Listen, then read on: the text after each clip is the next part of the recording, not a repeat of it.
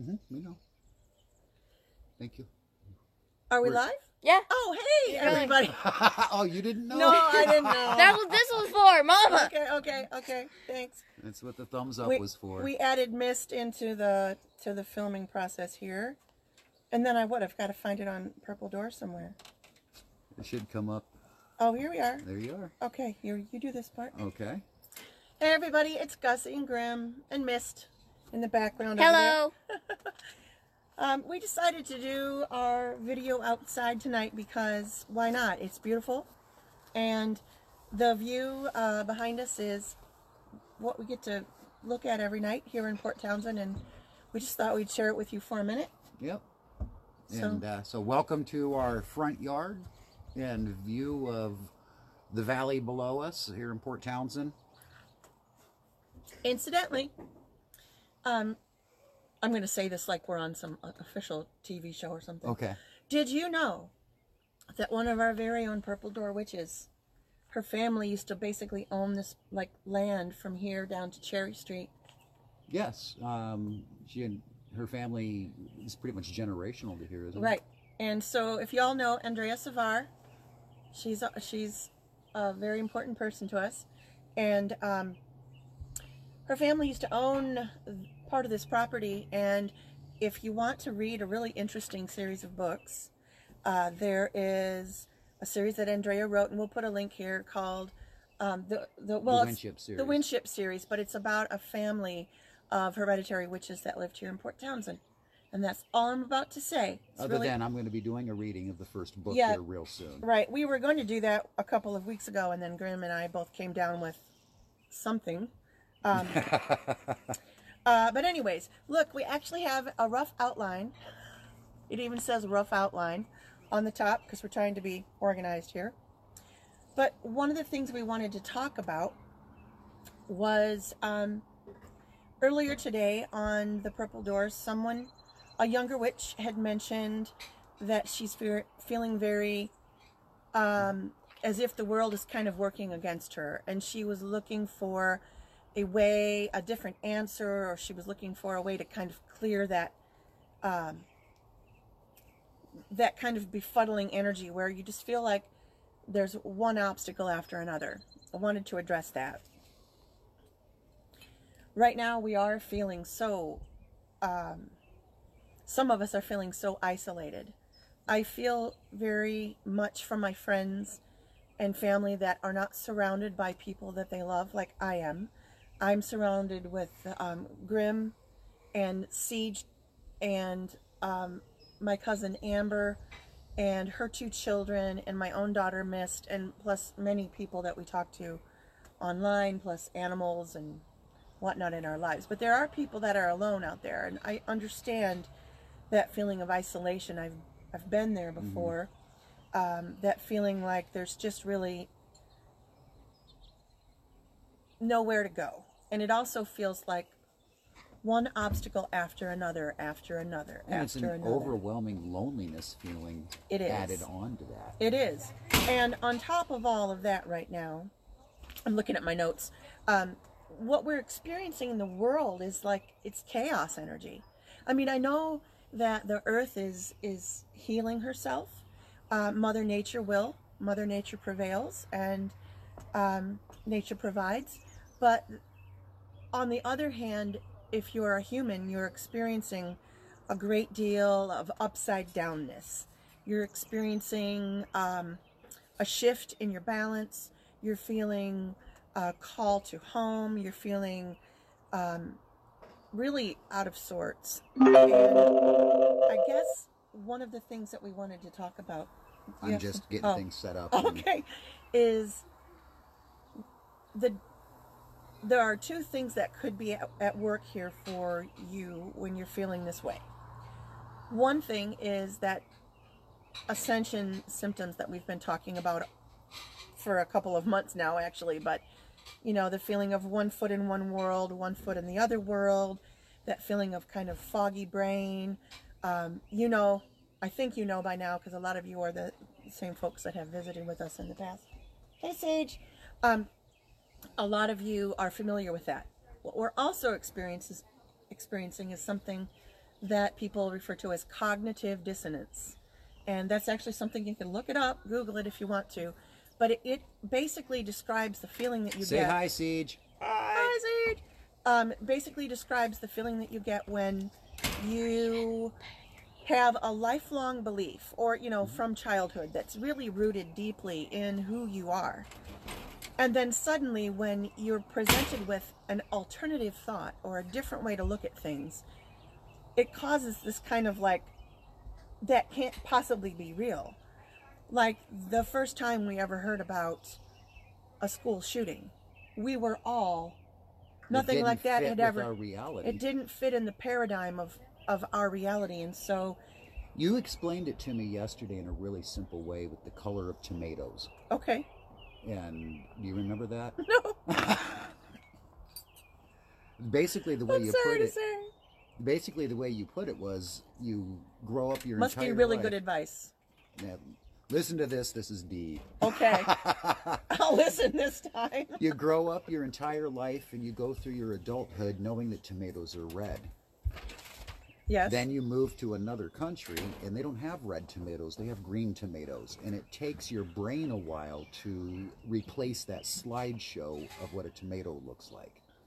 right, And it causes an, an uncomfortable feeling in your in your brain. right. I Like- just like that that That is a good example. example. It was a good I example. came up with that That one. was you. Ah. you must have been channeling at the time. I don't know. That's a weird one, but you know, um, that's a really good example of it. But also, what's happening here on the in the world?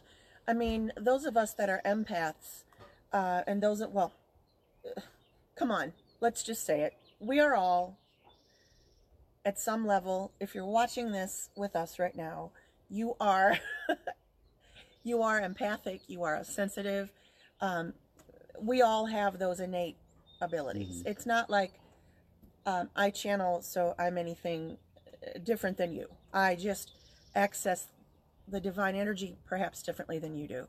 I think. Do you feel that most everybody has the ability to access it? It Oh, just yeah. Needs training and meditation and time. I don't even. I- I think that there is um, study that needs to happen. I definitely think that there is study that needs to happen. I've been studying witchcraft my entire life. I'm a hereditary witch.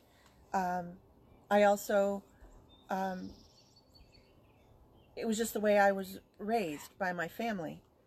But that doesn't mean that I'm a different sort of witch than you are hmm or Mist will be, or anyone else. We're all, and I've Or who you will be. right, and I've, I've wanted to say this to to clear this up earlier, and it kind of goes into my next list of things that I dropped on the ground. Oh. Um, well, that doesn't mean you have to get it. You're so sweet, though. I love you.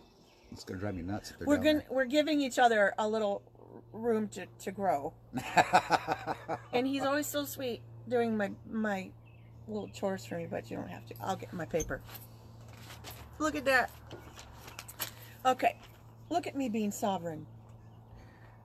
But what I was about to say is that my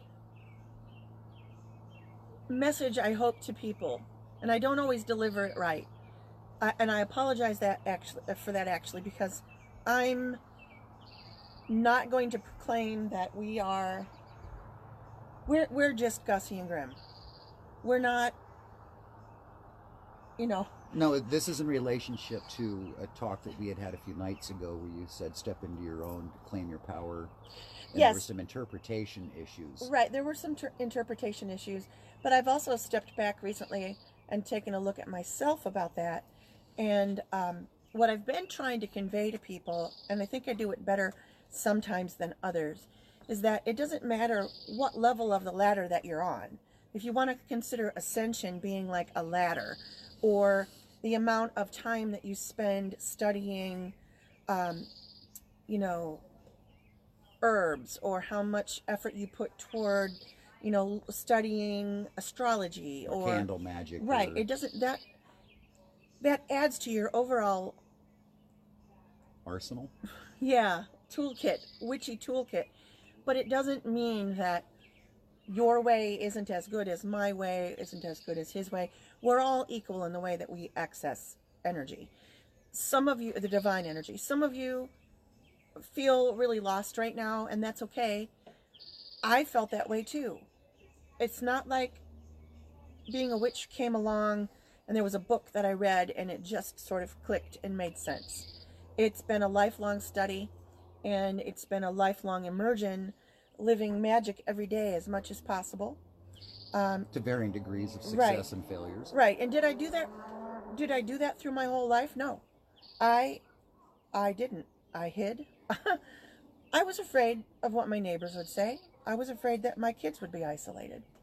Um, I went through a lot of the same feelings that I know some of you feel. Uh, some of you live in the Bible Belt and feel very much isolated in that way. So there we come back around to that Back to isolation again. because one of the things I said the other day too was regarding stepping into your witchiness and claiming it. And Grymm and I wanted to go back and kind of revisit that one a little bit too, because that is one of those things where it could be interpreted when I say it.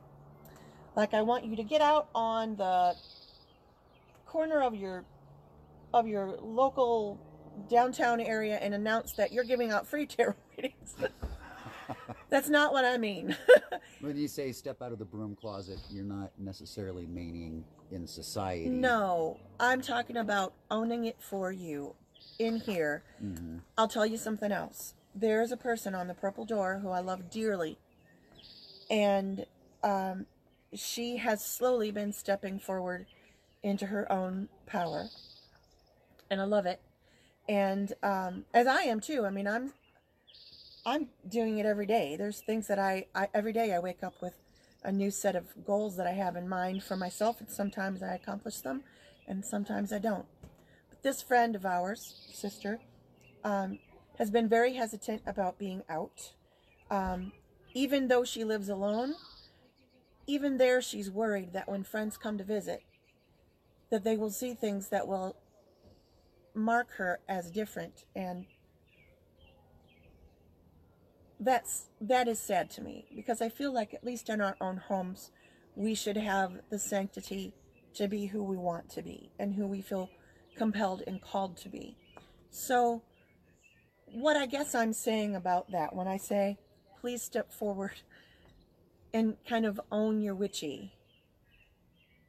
I'm not asking you to go out and announce to the world that you are a witch and that you proclaim it loudly.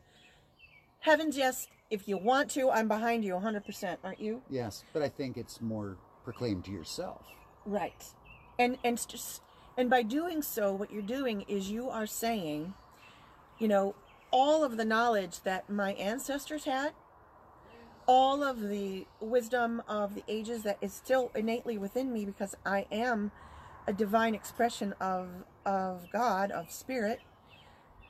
All of that information is there. We've lived past lives. We've lived um, in various incarnations, and we have information readily accessible to us. But the first step is for us to get over that hurdle and to accept who we are to ourselves and then the people that matter.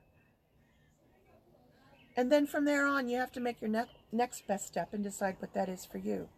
Grymm's holding the phone over here, so Yeah, there must be a it's, question. It's interesting because I'm looking at your notes on Yeah. what you wanted to kind of cover today, and you've got number three there, boxes on the shelf.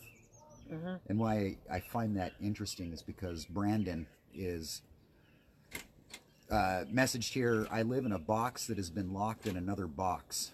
Today it was extended another three weeks. I don't want to, but I think I'll snap and have a breakdown before the lockdown is over. Solitary confinement. My cognitive is in bits. Yeah, your cognitive is in bits. And the only way.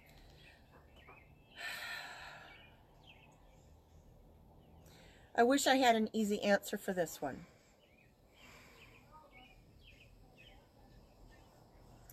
It's oh boy. It's, What what I've referred to before when I talk about boxes on the shelf, and Brandon, this will fit in perfectly with what you're describing too. When we are young people, things happen to us that damage us in one way or another or affect us in one way or another some of those things are happy, good memories, and some of those things are painful, sorry, or sad memories. Some of them have to do with loss of uh, an important person in your life, or some of them have to do with sexual abuse or trauma, or um, you know, things, those dark, dark, dark places that when you're a little kid and you don't really know how to file that away, our ego jumps to the rescue, pulls it away, stores it in a box, and puts it on the shelf. And Our- now we're Our, isolated our with ego's our ego's job is always to protect us. Unfortunately, sometimes the ego kind of misinterprets what the message was in the first place. Now, not always. I mean, obviously, you know, sexual any kind of any kind of abuse like that. I'm not saying that's on in its own. That's in a box. That's a big box. that's a big box, and and, and But you're talking about the the the smaller traumas throughout life, the arguments with spouses, the things that were told to you by employers Right. or by loved ones, the the personal injuries. Right. Now, and I want to point out, I, I wish we had an example like in front of us right here, but there was a, I don't need that, baby, thank you. There was a, um, this post earlier today that I was talking about. This young woman had written this question, and there were several people, including myself, that answered. Now, you guys know me, uh, at least I think you know me well enough that I would never, if someone came to me with a problem, I wouldn't purposely poo poo them and tell them, no, no, no, you don't need to worry about that. Sometimes I do get short stacked and I kind of will, will, trying to help them, I kind of move things along a little more quickly. And I'm learning I need to slow down and be more patient in my delivery. But going back to this post, um, it was really interesting because my point of view, I thought I was helping her see that there's just there is a method to the madness that's occurring, and as she steps through all of this, things will lighten and become more tolerable. So you were basically saying, be patient. There's light at the end of the rainbow, Right, or and at the- the end of the tunnel. And there were other people kind of coinc- you know, they were saying mm-hmm. the same thing. But this gal, because she was coming from a place of confusion and hurt at that moment and fear. and fear, she didn't necessarily hear what we were saying. She thought we were all kind of scolding her and telling her it wasn't A problem. a problem. And that wasn't it at all. But the way she interpreted it and the way some of us said it, it kind of got convoluted. And that goes to say, a lot of times, some of those things on the shelf, excuse me, kids, can you please go? You're very distracting to me, so I love you both. Scootaloo. Thank you. Um, I love them. Personal space. Sign language going on behind the camera here was. What are they doing to each They're other? like, um, and I'm going. I'm so distractible, anyways, and I'm like, what? Two? What? Anyways, uh, we were talking about the um, the boxes. yeah, the boxes, and how communication, which has been a big part of our discussion recently too, communication can sometimes cause things in those boxes. When we open the box to take a look at what's inside of it, and that box is some kind of a deep scar or memory, the people that are around us can or sometimes do trigger those memories in us or something that brings along the thought of oh my gosh this this happened to me before now it might not be a conscious thought Right. So it so the box is the memory, the emotion, the the engram, however you want to explain it. It's our self defense mechanism and our trigger. Maybe you can. The, the box is booby trapped. well the boxes are booby trapped that is true the ego put it in there to store it away so it would never hurt you again but in order to grow spiritually you need to get those boxes off the shelf and take a look at them So analyze your reactions. analyze your reactions. And I know that there's been a lot of, gosh darn it, I mean, half the time on Facebook anymore, I'm not even really, I go on Facebook to talk to you all, um, but I'm really trying to stay away f- from a lot of those um, different news sources because, I mean, one says, yes, you're locked down, you should do, like, you know, do a lot of self reflection. Another one says, this is not the time to do self reflection this is the time, you know, like, do we wear masks? Do we not wear masks? It's just, Who It's one of those cases that apples are good for you. Apples cause cancer. Right. right. So, so oh, oh, I forgot my point. That has to happen at least once a, a night when we do this. It was about communication. It was about Unpacking the box. unpacking the boxes the and analyzing the emotion. What I'm saying is, thank you, Mhm. that for Grymm and I, we've been going through this process for at least a year. And we feel that we've been opening up some of those really deep, dark boxes that have been at the back of the closet for a long time. Uh, you might, I think I said this the other day, you might find yourself suddenly thinking of something that you hadn't thought of in 35 years. And you go, What in the world? Like, where did that come from? Mhm. Take a moment to recognize where the pain came from. Recognize that it's one of those boxes that has been on the shelf. Thank yourself for protecting you. And also let yourself know that it's okay to let those feelings go now. Okay, so let's talk a scenario through. All right. Um, and if you don't mind, I'm going to do a personal one between you and I, and that's our communication issues that we sometimes have. And What how... are you talking about? we don't have communication Um, problems. I'm I'm very very easily pissed off, I guess is just the easiest way to put it, when I get interrupted throughout the course of the day multiple times. You and I get going back and forth because I'm like, okay, I'm tired of the distractions and it's starting to piss me off and I start getting to stomping my feet. this is annoying. Rather than me stomping my feet, you're saying I should look into that emotion, that box, and analyze why being interrupted multiple times over and over again. yes, take some time to look at the behavior of yourself. And we actually kind of got into a little a little argument over this because I told Grymm the other day, um, and this is just something I've learned myself recently, is I can't do it for you.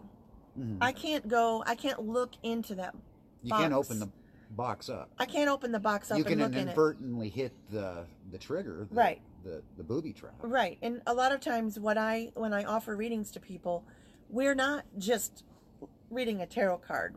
I'm doing intuitive like uh medical healing. I'm doing I'm accessing ancestral knowledge. We're looking at the cards for interpretations and really using that all of that information to find your black boxes. A lot of them are so buried.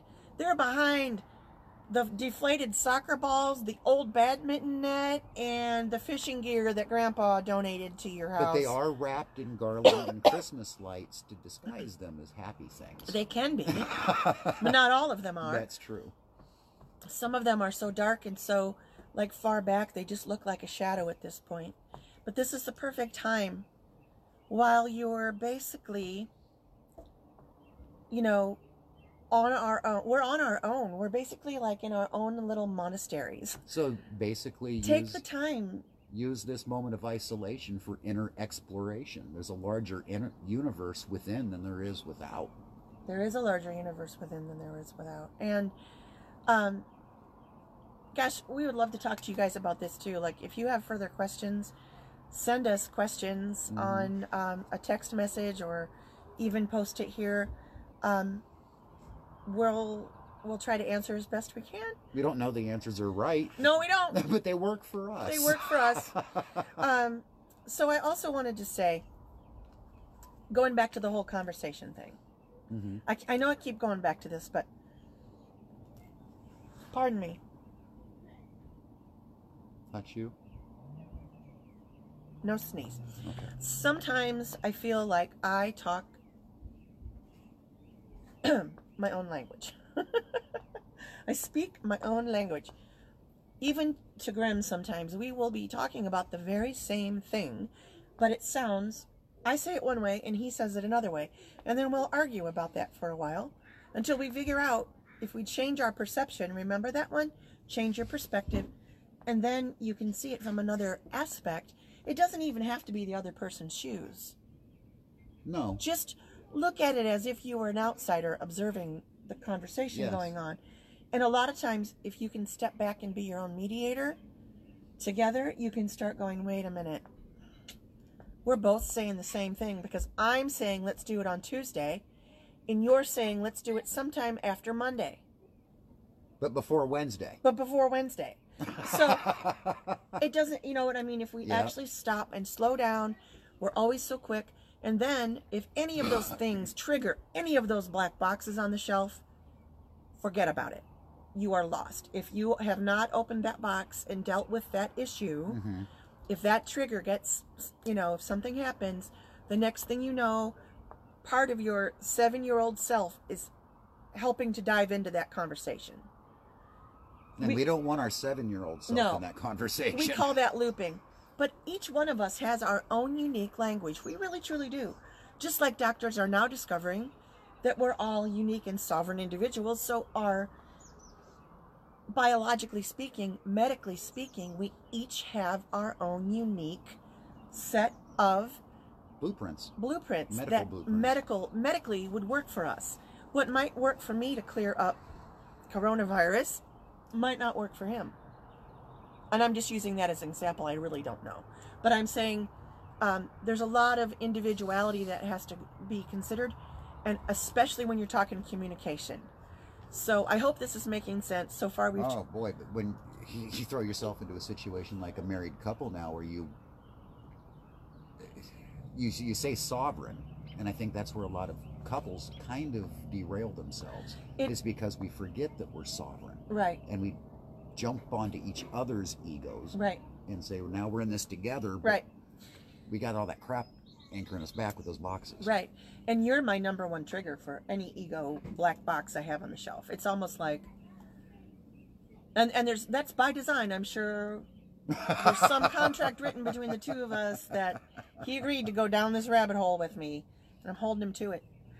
Uh, but we um, we have recently decided with each other um, that it's not just something that we want to suggest that you all do is to take this time to really, you know, if you're in a situation and you're not understanding your husband or your son or whatnot, take a minute to step away hmm and just go think about it. What triggered it and what was it? Allow your mind to open that box. Step to the that's it. Step to the side and allow the the explorer in yourself to open that box and look at it from an outside perspective. Right. Usually, usually that means ac- asking your ego to step aside. And you know, you hear a lot of these, like guru people talk about transcend the ego. It's exactly what they're talking about. If you can, if you can tell your seven-year-old self, you know, in meditation, call that little person over to you and say, "I know you were hurt and confused and didn't understand what was happening, but I do, and I've got this." Let me take this box off the shelf so we can get it dusted off, cleaned out, recycled if we need to, and you can finally rest. Because our seven year old self has been at this for a long, long time, as an example. So, but that's getting the ego out of the way because that little seven year old ego is the one that put it in the box and put it up there. And they don't want you. You just gotta, you just gotta kind of. Yeah.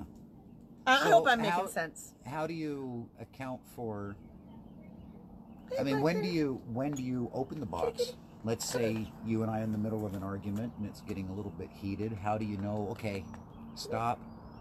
There's a trigger happening here. Let's look at what's causing the trigger. Because really all an argument is is of two people fighting over who's right, and the only person that's right in the end is the one that is honoring the better good of both of the people in the argument, Right, right? right. Well, but I don't think that's, and that's always like the confusing part because I think in most arguments, well, at least where we're concerned, hmm a lot of the times neither one of us is right nor wrong. We both have good points and we both have differing points. It just means we have a different viewpoint. Different perspective. Right. And then it's a matter of analyzing the other person's perspective and going, huh, that resonates. And then being okay with that and not having to have the last word and not having to be always right. Those are all ego ego things Mhm. attached to that. So if you in an argument can kind of step away and um, take that's what that whole you know taking a step back from a different point of view it has to do with you can get yourself to look at it from a different point of view. You might see your own ego in action. Um, and by ego i don't always mean uh, uh, uh, pompous kind of thing. That's No. not the ego i'm talking about. I'm talking about the one that is covered in band-aids. is covered in band-aids right? The one that that goes sometimes because they are covered in band-aids so it's as- accessing your truest yes, self. Brandon. Look at the box as if it's not yours. You, you kind of have to do that in the beginning. Um, kind of a detached scientific approach, I guess you can say. And as you do that, you will have to start to own that box, though. Um, you can look at it in the beginning as a detached, not part of you, but eventually, in order to deal with it, you will have to accept it as yours. Yeah, that's a hard one, Chris. Um, Chris is asking, how do we look inside the box if it's how we react in a situation? And that's been a very difficult struggle for me over the last year and a half or so because I am easily triggered. I, I honestly can say now that I have been so bruised and battered by outside environments and my own self esteem issues that it doesn't take much for me to go, blah! It's at that moment of blah that you have to rein it in. You have to. It's tough. The person that you're arguing with, the one that caused the trigger to explode, also has to go, okay, trigger, and mm-hmm. take a breath and relax. And don't react in emotion over that stimuli. Because, in all honesty, 99% of the time, when you're arguing with somebody, you're not really mad at the event you're arguing about. You're arguing because they don't seem to understand your point of view. Right. So change your point of view maybe by stepping back, looking inside of your own box, analyze why you're reacting the way you are. Go, okay. Look inside of their box, take a quick little peek, then resume the conversation. Um, and you can't do that sitting next to each other mid argument. No. You do have to walk away. You do usually have to walk away. And so that means having a conversation with that person beforehand. So set an set a, a date, set an appointment and say, "Hey Grymm, you know what? I've had have had some thoughts about our relationship. So could we maybe go tomorrow morning and just like 10 oh, I don't know, 10 o'clock have some coffee together here at the table and just the two of us, undivided attention and just talk. That's the first step. And then, oops, sorry, Blackberry. Ah, cat is stuck. There we go. I'm surprised this cat came back after the boom of last night. Well, anyways, um, to take those boxes. I'll tell you that story in a minute. to take the boxes off the shelf. Um, if you are, if you are, what now? I want to know if I can tell a story. You were asked not to distract Mama. yeah, the baby. Please. Okay, love you. Love you too, honey. We're working on boundaries here at Covened Up. All of us. I hope you are too.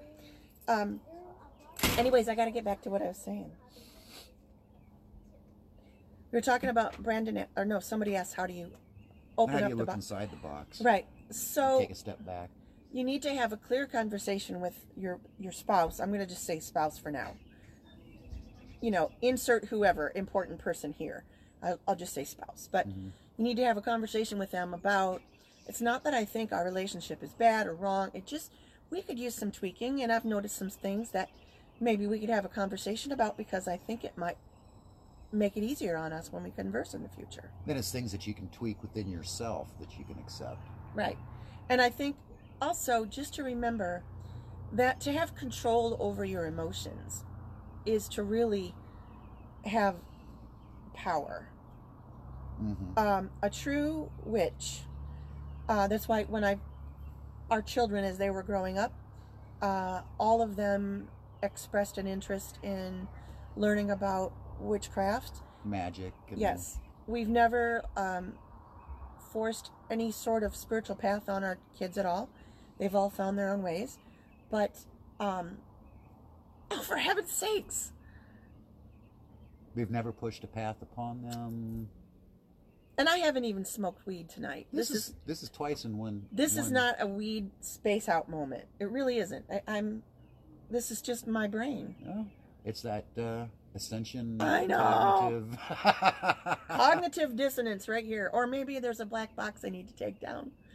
No, but our children, when we were um, raising them and, and teaching them about being a witch, uh, there's a certain level of self control that you need to exhibit before I'm going to hand you any type of divination tool. I really dislike it when people run out and buy a pendulum because it looks fun and they have no idea how to use it. I'm I'm quite Not any idea how to use it, or the or to respect the magic and the and the integrity of the tool. Thank you. See, he's so much clearer than me. That's exactly what I'm trying to say. Because it isn't, a, I mean, go out and buy your magical tools, play with them, absolutely. But learn about them and respect the magic and also learn how to control your own emotions. Mm-hmm. Because you can't be like, you know, oh God, I'm so mad at him. I'm going to get my pendulum out and, "Arr, yes or no. That's not the way to use a pendulum. That's just not the way to use it. And so some of our children, one daughter in particular, I, we just never felt like she had a whole lot of self control Mm-hmm. over her anger. So it was really difficult to kind of work with her on it, um, spiritually speaking, because she was just in so many different, she had a lot of black boxes. But now, she's unpacking those back She black is. boxes on her own pace, in her own time, Yep, she is. in her own way, without her father's ripping the box lids off. right. So, um, and I don't even know how we got on that topic. I I, hope either. that meant something to somebody because. Uh, Mary Frances, uh, what does she say here? My boxes Wait, are. wait, wait. oh, I still haven't finished that one question though. I'm sorry. Which one's that? The one about how do you open the box once Oh. you know it's there. Mhm. So what I was going to say is ask your spouse to help you notice. Like that's what Grymm and I have been doing with each other when we see a pattern. And sometimes it's scary to bring it up because we're like this might be a tender point. And you might feel very passionately about this. you may feel very passionately about what I'm about to say, but Mhm. and then we we share it also let's not uh, forget friends um, people right now online that you feel comfortable with talking to i've done that a, uh, quite a bit sometimes to your chagrin but i'll say it's just like a touchstone moment like you know is this is this something that am i feeling rational here or am i feeling irrational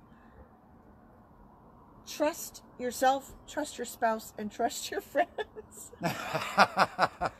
but be willing to ask yourself. Yeah, you Am I be. being irrational? right And that's a hard thing to look at. That's Right. part of looking inside the box. Right. I don't know if we really answered that question well enough mm-hmm. yet. I think we're going to work on that one a little bit more. I keep looking over there. I know, but what's another question? Um, let's see. Mary Frances says, uh, My boxes are cool where they're at. I've looked through, printed some pics, and moved on. The scary boxes can stay dusty. You know, I'm, what I'm going to say to that myself, Mary, is when Gussy and I first met some 15 years ago, um, I told her about some of my past experiences in life and the traumatic injuries I had gone through. And I also told her, dealt with them looked through, put them on the box, you know, put them on the shelf, and said, "There we go. They don't no longer have a bearing on my life." And I honestly, truly, truly believed that all through our courtship, all through our 13 times of me asking her to marry me in 13 years, and her finally saying yes. And it's only now that I'm realizing that some of my reaction, some of my anger, some of my instant I don't know how to describe it. Some of just my instant emotion reactions can be traced back to those boxes that I felt very secure in being dealt with back in Mhm. the day. Um, so I'm not saying no, you don't. You can't do it that way. There are people out there that can probably compartmentalize, take the bad memory, put it away, and not let it affect them on an emotional level, but still on a vibrational level, it's still in there. Go on. I'm just. I'm trying to figure out how to respond to this one because. Um,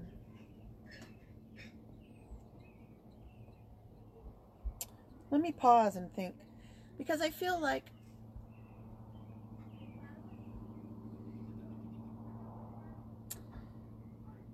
I really I wish I could work with Mary because uh, Mary reach out to me if you want to if you want to work with me or Grymm. I'm not saying I've got any you know special spell or fix all pill or anything like that.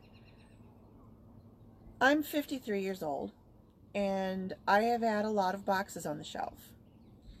I'm not saying that each and every box needs to be opened.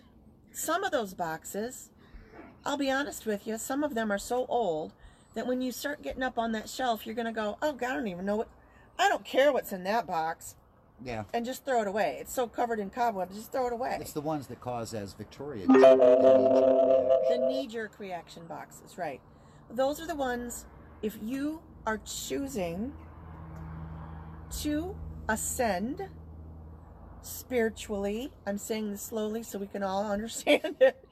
If you are choosing to allow yourself to ascend spiritually, so let's think about that being ourselves like a, a hot air balloon with a basket, okay? You're standing in the basket. The balloon is your like higher self wanting to like help you ascend. This is the earth energy right now, changing the density of the earth, and things are um, accelerating right now and and changing on a global scale. Perfect time. How could it be any more perfect? Um, so here's this this basket sitting on the ground. Now we're all sitting on the ground, and you see me over here, and I'm like, oh gosh, look at that box. I need to open that box. I'm going to open this box right here and look at it. Oh, God. It has to do with that time that my father called me a slut. All I was, I was a majorette in my high school marching band, and he was so shocked to see me dressed so skimpily. My father was a World War II veteran. If he was alive, he'd be 100 years old. I was a majorette in 1988. We wore not so skimpy, but kind of skimpy that really hurt me when he did. I mean, that was my father, and that like cut me to the core. But um, if I keep that box there in the basket with me, I'm not gonna go up at all. I got to take that box, you know, look at it. Okay, Dad, I forgive you. I know you were just a product of your era, and you didn't mean it. You didn't really think I was a slut. You were just acting out of your own anagram, your own black box. It was a trigger for him. Yeah. There was something. So I put that black box out of my basket. I recycle it to the universe. I don't let that energy stay in the basket with me, and I elevate myself a little bit. It's scary to look at the boxes. It's fucking scary. hmm But it's also relief. And you know how when we talk about being a sovereign being, well, I'm sovereign, I'm sitting over here. You're sovereign, you're sitting over there. But sovereign meaning free from being held back by decisions or traumas that have held you in place that keep you behaving a certain way, that keep you from putting your altar in your living room because you don't want your friends to see it. Not even just on that level, though, but keep you from good, solid communication with your Yeah. loved ones. Yep. Yeah. Because uh, Sonia asked, so how do you know which box is important enough to open? And I think you kind of covered that just now with what are you going to put in the balloon basket with you Right. so you can ascend. Right, and the the tricky part about these ba- these boxes, though, I'll be really honest with you, is that you never know. You can't really plan on cleaning the closet. no. it's not sure. like you're going to say, you know what, tomorrow is Friday, and Friday I'm going to clean that closet, and whatever I don't get finished on Friday, I'm going to put in another box and take it to Goodwill on Saturday. It doesn't work that way. No, it And happens sometimes to be. you have to open the same box over and over again Right. and take little bits and pieces out at a time. and then it like becomes clear but the first step is allowing yourself to realize this needs to happen once you accept that you know what you you aren't perfect you're never going to be perfect none of us are perfect and it's perfect that it's that way. Perfectly imperfect. it's perfectly imperfect. Those boxes are not they're not like notches against who you are. They're a part of your They're- experience yeah, in this lifetime. And those those sad marks those angry marks those are the ones. You'll be cutting onions one day and all of a sudden you remember slicing onions for your grandma for her favorite homemade soup and all of a sudden you're crying and you're thinking, well, it's really just the onions. But the thing you know is you're feeling more deeply about how much you really wish you had taken the time to learn your grandma's recipe. When I'm telling my ghost stories, a lot of the stories that I tell are from older generations of people that I wished I would have listened to more. Right. so we're going on and on about Yeah. this. I hope it makes sense. Um, Victoria, I'm going to answer this question before I read it. And the answer that I'm going to give is you're a sovereign being. Now, the question she asked was Oh, what if you don't feel worthy of ascension? well, I'm going to say, I'm going to correct you on something. Okay. Not all of us are sovereign beings yet. Okay. I'm not a sovereign being yet. I'm working on it. Okay. um, people that I would consider my elders, people that uh, have been studying, you know, lifelong like me, but a different path, Your and it, mentors. my, yeah, but the people that I would consider my mentors, um, have a much more self-defined stance on what's being sovereign means, and for me. I think I'm sovereign, and then all of a sudden something will happen, and I'm like, nope. Still gotta release that old thought pattern. Still have to release oh, that. I see. So for you, sovereign is when outside energies stop affecting you on a negative way, in a sense. Not even in a negative way. It's like when you can stand here, hmm facing west, and raise your arms in the air, and just feel at one with the universe, without having to call in a god or goddess name, without having to um, you know, make a prayer to a specific deity or to really even. Focus on a grounding. It's just like one of those moments of I am. And I know we've all had those. I think Mhm. we've, a lot of us have had those moments where you look out the window and all of a sudden you see something that just takes your breath away and you're lost in that moment and it just feels like a spiritual, a spiritual instance Mhm. and that being sovereign is being free of all of the constructs that keep us functioning as I'm not going to say this right. I might well, need so what, help. so the goal is maybe in what you're saying. The goal is to become sovereign. the goal is to become sovereign. So when Victoria also asked, "How do you know when you're ready?" When you're ready to look in the boxes and start dealing with them is an indicator of when you could be ready. I think that most of us right now, if we are walking around feeling ungrounded and we are um, experiencing these ascension symptoms, and, and Victoria, I know you are because when you came over to our house months and months ago, you what you were describing was already the beginnings. Like you were already in hmm this process, and you just didn't recognize it for what yeah it was. i didn't know what it was at that time yet either to be to be completely clear but um i think oh geez what was the question Is she ready?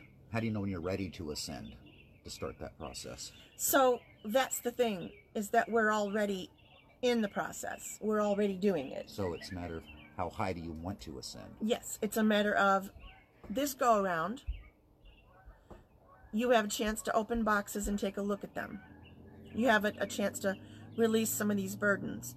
Um, i know it's hard to do. You might even uh, start listing some of the things that you know bother you. And figuring out why. and figuring out why. And i, can, I know it i know that's hard. I wish i had I wish we could open our doors and say, "Come, come stay with us. Go under the tent. Go under the tent. Come under the tent with us, Victoria." Uh, Mary has a definition of sovereign that uh, you might want to. Yes, Mary Frances is exactly right. She says sovereign means being yourself without something else influencing your um, reason, Yeah. and that's it. Now, when I and I very tentatively step around that whole God goddess concept there, because I know a lot of you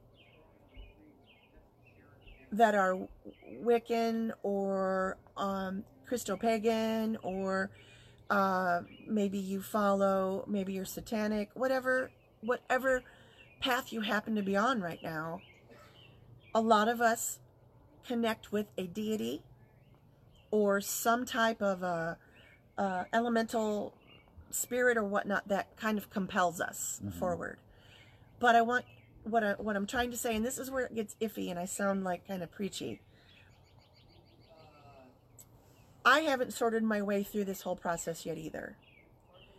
But the end result being those constructs, Christianity, Wicca, be it Gardnerian or whatever kind of Wicca you're talking about, um, uh, anything like anything to do with uh, Judeo Christian, any kind of construct that is man made, religiously speaking,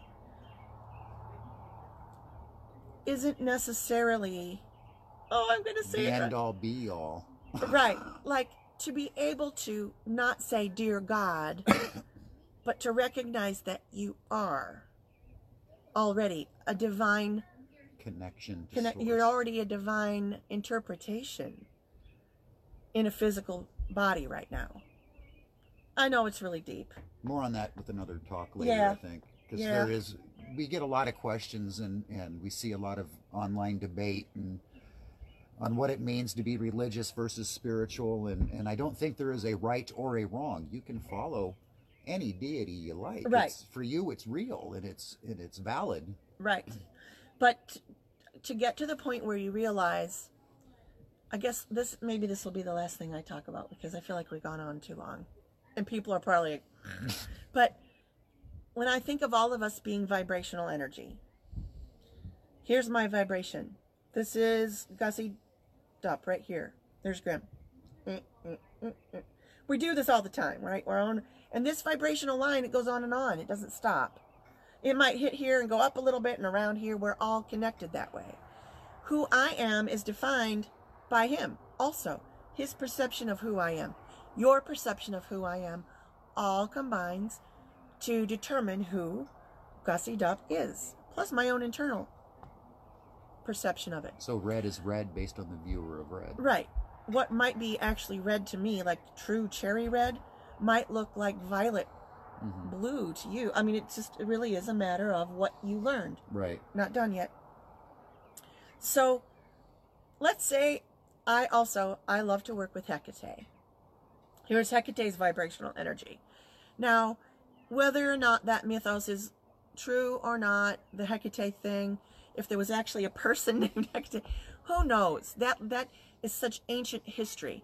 But what she stands for to me is the is some of the energy that I connect to here on this level right now on this plane. So when I do my praying, I connect with her vibrational energy and I sync it with my own for that moment so that I am at that moment Hecate. Hecate. I am embodying her energy. I'm using her energy to outwardly express myself and to affect my my um, surroundings. Mhm.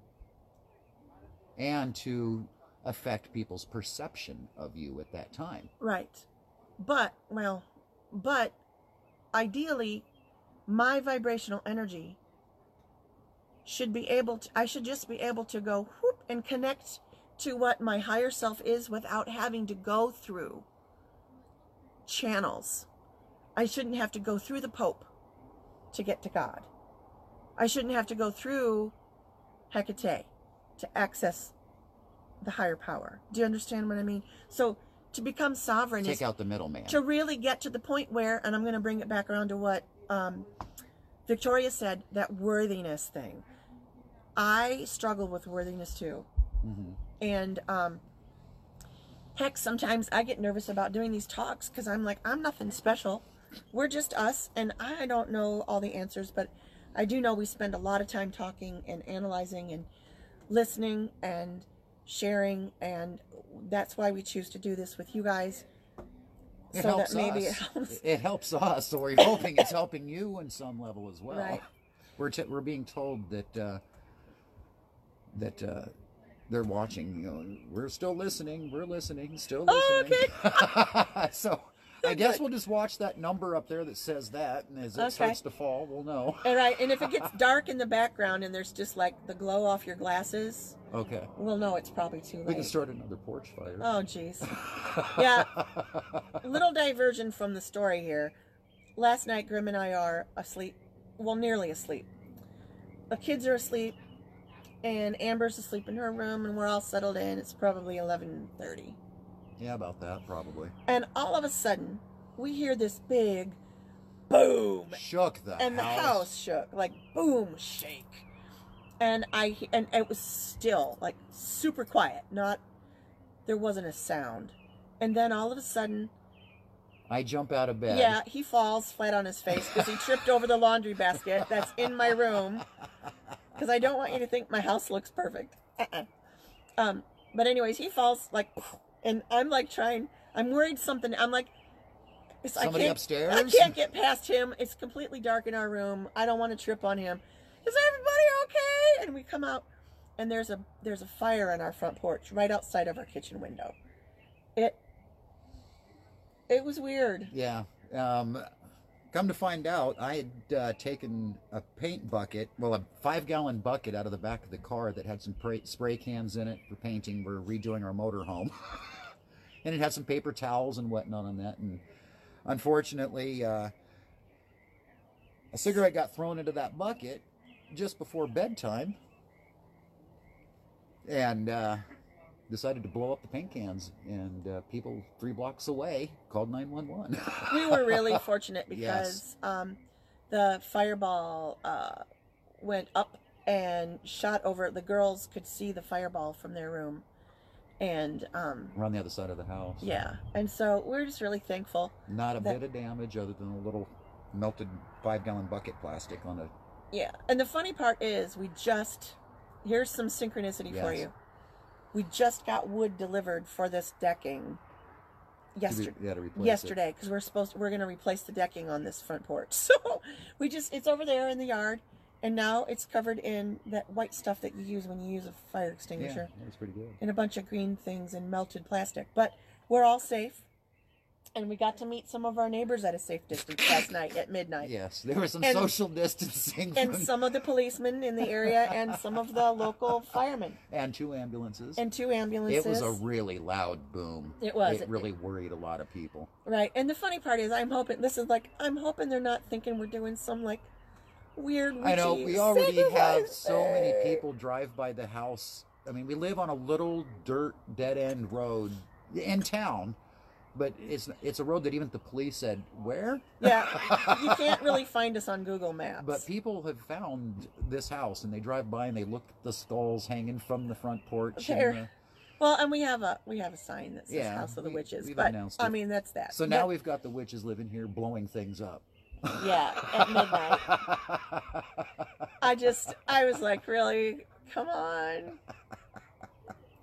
We had people protesting a, couple of, well, this is a couple of months ago now, Yeah. but for a while, um, there was a protest group that would stand not on our corner here, but just around the corner, like on an L, Mhm. and they were um, protesting with signs that said "No more cults." we're like, "Gee, I wonder why you picked this location." yeah. Um, And the minister of the local church knocking on our door. Told him we keep a Bible on on the altar, and he was really shocked. he was shocked about that. It, well, not on the altar, but in our book of important. Yeah, we have- shelf of important. Books. We have books that we kind of move in and out that we use, hmm and we've used the Bible for here and there. Well, I there's mean- so much information in that that it's It fun really to is. read. It, It's- it is. So, anyways, yeah, Kim, better than a meth lab in the hood. Just Oh God! oh my God! That is so that never funny. even crossed my. mind. That's funny.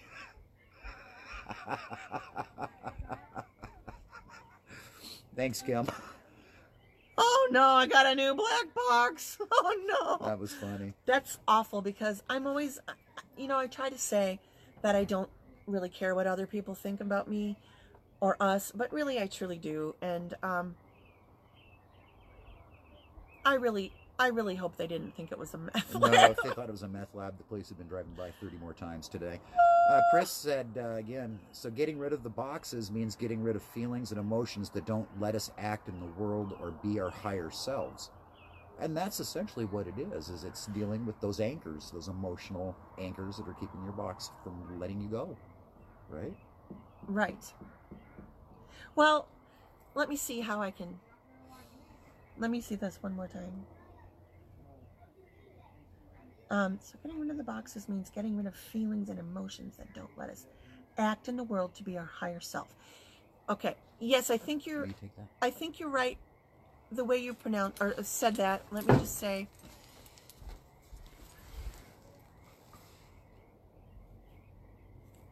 opening the boxes Uh, they thought it was a witch's fire ritual. They may have. Um, anyways, opening the boxes means not getting rid of the feelings. So let's, I want to go back one more step. I was abused when I was a child. No, on a number of occasions, but one of them was um, by a fellow from our church who was the custodian. Hi, Sage. Say hi, Siege. Hi, Hi, why you do that? I'm off camera, you guys. You want to be on camera? No, that wasn't. Okay. Tiptoes, you guys can have your Tiptoes. show. Love you, Siege. Love you. We'll talk about your bike later. Siege is getting his motorcycle ready for the season, so he's been off doing that. Um, anyways, it's not so much getting rid of the feelings, it is getting to the point where you're okay with the feelings. Like the man that molested me when I was a little girl, I've come now to be able to forgive him for what he did because I know now that he wasn't in his right mind. Uh, I don't think. Um, who could do that to a child? Plus, um, at least in my opinion, that is not healthy mental health. That is not right. Um, I know that there are people that might argue that, and so be it. But I don't believe that um, anything to do with a child in that regard is healthy in any manner. And I will go to my grave saying that. Um, but I do I did I did get to the point where I don't forget what he did. I don't forget it. It's a part of me. And it still does weave itself in and out of your emotional reactions. It still does, but not like not like it used to. Right. I used to have a problem if I was intimate with someone, I would see his face or feel his hands. It was a PTSD trigger. It was a and I know if any of you have felt that way or experienced that same thing, I don't it doesn't matter how much you love the person you're with. If that is triggered, you're suddenly not just with him anymore. You're experiencing Mm-hmm. this other really bad connection that you've had in your past. And no matter how you try to fight it, it's still there. Put it in a box and put it away, it's still there. But if you can get to a point where you can open that box and really think about that person, it doesn't mean you have to like that person. And I'm not saying forgive them for what they did because it was okay. I'm saying forgive them because they didn't really act with a clear mind. And if you can't forgive them, at least acknowledge that that incident did affect you. And usually everything happens for a reason. If you believe in the whole sacred contract theory, my sexual abuse as a child did happen for a reason.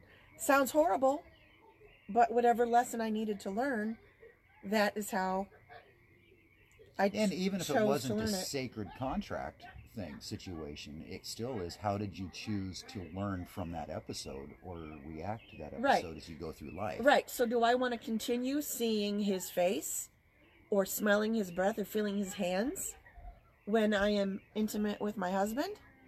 Or do I want to open that box, get that box off the shelf, dealt with, so that I can move on in peace, in my own strength and power, to not let that have any control over me anymore? You choose the emotional I response. choose it. Yes. The emotional response isn't chosen for you. Right. So I think that's probably Does that make sense, you guys? I hope that makes sense because I, I feel like we should write that down. Yeah, Rose, it really is. Um, Rose is saying it's uh, to no longer resist the, the plethora of emotions, but to go into and to go into allowing in order to feel them resolved. You have to be able to re- go through the process of resolution with them. Right. And that's not going to happen on your first crack of the, opening the box. Um, well, it could. it could, um, but the deeper, the older, the harder the emotional trauma is, the harder that box is going to resist being opened. Right. And like Mary said, that box is up on the shelf. I don't need to look at it. Mm-mm, not going to take it down. No way. On, on no how. I hope. I hope you do, Mary. I'll help you. I will help if I can. You know, and now that we're, you know, for the last, I'm going to say, year and a half or so, you and I on on emotional, spiritual, financial, business, almost every level of our lives hmm. has been nothing but in an emotional unpacking of black boxes, trigger after trigger after trigger. And about the time we think, well, we've dealt with that one, another situation arises, and it's like, good gods, how many more mountains do we have? It's to like it's like those waves we've talked about. yes, those huge waves. You can either, when you're standing in the water, and I hope Casey's listening because this might help. If you're standing in the water and you're on the, you know, on the ocean or a big lake where Mhm. the waves can get quite large. If you're standing there and this big wave is coming right at you, you can either stand strong and let it hit you and wash all around you, or you can let yourself float on the top of the wave and just ride it out with the wave. Now, it Mhm. might take you a little further, a little longer. but it's easier in the long run to just kind of ride it out instead of going, no. Um, in this particular instance, But as far as like, like I was saying though, is it seems like a mountain is always being thrown in front of us, Yeah. and you've ex- you've seen that with people posting online. right? Um, I, I what I'll say to that is by dealing with those black box issues, those triggering moments, the more you can get that under control, the less surmountable, less daunting those mountains become. When you're not dealing with the emotional baggage, the challenges that are thrown in front of you are now just the challenge of what's thrown in front of you, not what was thrown at you 20 years ago. Right. The best feeling, I think I want to, can we end it after this Yes. one? I want to say something, and I want to say it on this note because I love you. I love you too. one of the best feelings that I have, um, having worked on this with myself and work working on our communication together, I love it when a situation arises and a button gets pushed on either him or me, or maybe both at the same time, and our first instinct is, and we look in each other's eyes and we go, "Oh yeah."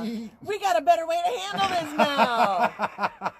it's like so refreshing to see your partner's eyes go, uh-huh. Now, we're also lucky because we have each other and we're both spiritual people. Mhm. There are folks out there that their spouse is appreciative of what they do or understanding, but not necessarily on the same spiritual path. But that doesn't mean that you can't have a conversation about these boxes because that's not a spiritual thing. That is a human condition thing. That is something that all of us experience. Mhm. And I don't know anyone that gets, you know, to adulthood without boxes on the shelf. We just got to help each other out as much as we can. And I appreciate you helping me with my boxes. I appreciate you helping me with my boxes. And we appreciate you guys helping us with our boxes too. Yes. Because you do. And um that's that. So how do you end it? Stay magical, everybody. Stay magical. And thank you. See you tomorrow. Become the watcher. Become the water. That's right.